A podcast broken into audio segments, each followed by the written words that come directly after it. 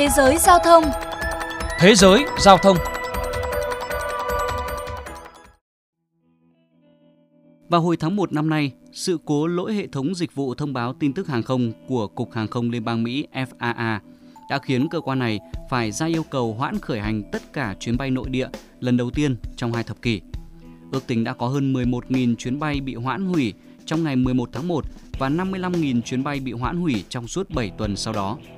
Được biết, hệ thống vận hành cơ sở dữ liệu cốt lõi của F A A đã được đưa vào sử dụng trong ba mươi năm và chưa được cập nhật trong ít nhất sáu năm qua. Trước khi xảy ra sự cố, tỷ lệ khiếu nại của hành khách tăng tới năm mươi lăm phần trăm trong năm hai không hai hai. Điều này khiến chính quyền Tổng thống Joe Biden phải tuyên bố sẽ thúc đẩy các biện pháp bảo vệ quyền lợi cũng như bồi thường cho hành khách khi xảy ra trường hợp hoãn hủy chuyến bay. Theo hãng tin C N N, trước tình trạng hoãn hủy chuyến tăng cao, ban đầu các hãng hàng không là những đối tượng chịu chỉ trích từ dư luận. Tuy nhiên, sau đó nhiều tài liệu cho thấy Cục Hàng không Liên bang có trách nhiệm không nhỏ. Theo chia sẻ của Pete Mithim, phóng viên mảng hàng không của đài C N N. Ở thực tế là cũng đã có một uh, trung tâm kiểm soát không lưu tại bang Florida uh, được vận hành bởi Cục Hàng không Liên bang đã có liên tục bảy tuần với hơn hai trăm ca làm việc trong tình trạng thiếu nhân viên, dẫn đến cái tình trạng hoãn hủy chuyến khoảng bốn nghìn sáu trăm chuyến bay chỉ riêng trong khu vực bang. Ông Goffman, Chủ tịch Hiệp hội Du lịch Mỹ cho biết Cục Hàng không Liên bang đang không thể giải quyết các vấn đề liên quan tới quản lý hệ thống của họ, bao gồm cả về nhân sự và công nghệ lỗi thời. F A A đang yêu cầu giảm công suất bay tại một số khu vực. Họ biết mức đầu tư vào kiểm soát không lưu, công nghệ và nhân sự đang ở dưới mức cần thiết và chúng ta đang phải trả giá cho điều đó. Theo Bộ trưởng Giao thông Vận tải P T Buttigieg, việc giảm công suất bay là do Mỹ đang thiếu khoảng ba nghìn kiểm soát viên không lưu. Đây là những nhân sự rất quan trọng khi họ có nhiệm vụ hướng dẫn bay ra, bay vào, cất hạ cánh. Mục tiêu của F A A đến hết năm hai không hai ba cũng chỉ có thể tuyển thêm khoảng một nghìn năm trăm kiểm soát viên. Dự kiến một nghìn tám trăm kiểm soát viên sẽ được bổ sung cho năm hai không hai tư. Bên cạnh đó, F A A cho biết cơ quan này cũng sẽ đại tu toàn bộ công nghệ quản lý hệ thống, ước tính trị giá hàng tỷ đô la Mỹ, với tên gọi là NextGen. Dự kiến hệ thống này sẽ đi vào hoạt động từ năm hai không ba mươi. Tuy nhiên, các cuộc đàm phán về nợ trần công tại Mỹ có thể ảnh hưởng tới yếu tố kinh phí, từ đó kéo dài thời gian thực hiện chương trình này. Đó là về hệ thống, còn hạ tầng sân bay ở Mỹ cũng không khả quan hơn. Sân bay tại Mỹ được đánh giá là đã quá cũ kỹ, lỗi thời.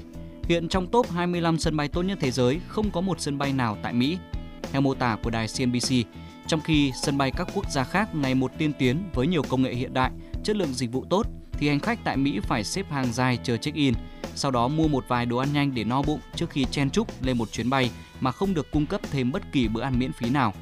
Ông Kurt Gruminger, Phó Giám đốc điều hành tổ chức xếp hạng tín nhiệm Moody's Investor Service, chia sẻ. Có khoảng một nửa số sân bay tại châu Âu được điều hành bởi tư nhân, do đó các sân bay này được đầu tư rất bài bản. Trong khi sân bay Mỹ thì chưa làm được như vậy. Có thể nói về khía cạnh tối đa hóa lợi nhuận thì sân bay châu Âu đã vượt xa Mỹ. Tổng thống Mỹ Joe Biden đã cảnh báo rằng việc thiếu đầu tư vào cơ sở hạ tầng trong những thập kỷ gần đây đã cho phép các nước cạnh tranh bắt kịp Mỹ.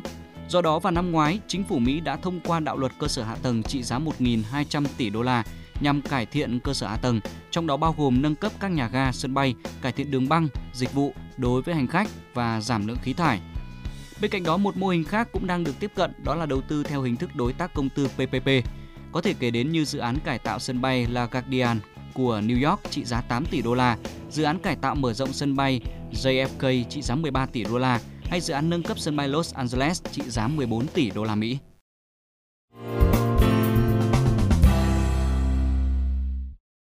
Thưa các bạn, tại Việt Nam, một trong những điều kiện tiên quyết chắp cánh cho ngành hàng không tự tin hội nhập chính là hiện đại hóa hệ thống cảng hàng không trên cả nước. Đầu tháng sáu vừa qua, thì Thủ tướng Chính phủ đã ký quyết định số sáu trăm bốn mươi tám ngày bảy tháng sáu về việc phê duyệt quy hoạch tổng thể phát triển hệ thống cảng hàng không sân bay toàn quốc thời kỳ hai nghìn hai mươi mốt đến hai nghìn ba mươi, tầm nhìn đến năm hai nghìn năm mươi.